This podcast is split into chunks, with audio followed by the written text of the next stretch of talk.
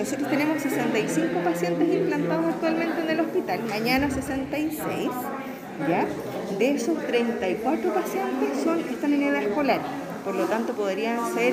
eh, posibles eh, beneficiarios de JUNAE. De estos casos, 19 no tienen opción de ser GES, así que por lo tanto sí requieren ayuda de otros programas como el de la JUNAEP y de esos casos, 10 efectivamente la JUNAEP los ha ayudado de una u otra forma con sus procesadores o con los eh, accesorios del implante, como son los cables, las baterías, todo ese tipo de cosas.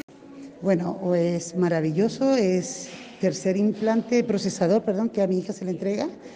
y esto le sirve a ella para no quedar en un mundo de silencio cuando se va a bañar, eh, que ya está más grande y, con sus amigos, entonces eso le ayuda bastante y un cambio totalmente diferente para ella, se le vienen muchos proyectos a ella encima con esto, maravilloso, feliz, contenta. El implante es una posibilidad para los pacientes en que los audífonos ya no son suficientes.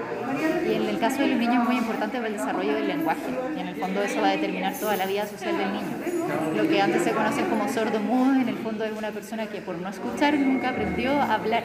entonces todo eso se puede prevenir detectando la sordera temprano e implementándolos con audífonos y en los niños que no les funcionan los audífonos porque tienen una sordera muy profunda, ahora tienen una solución con el implante y más si están acceso en el sistema público.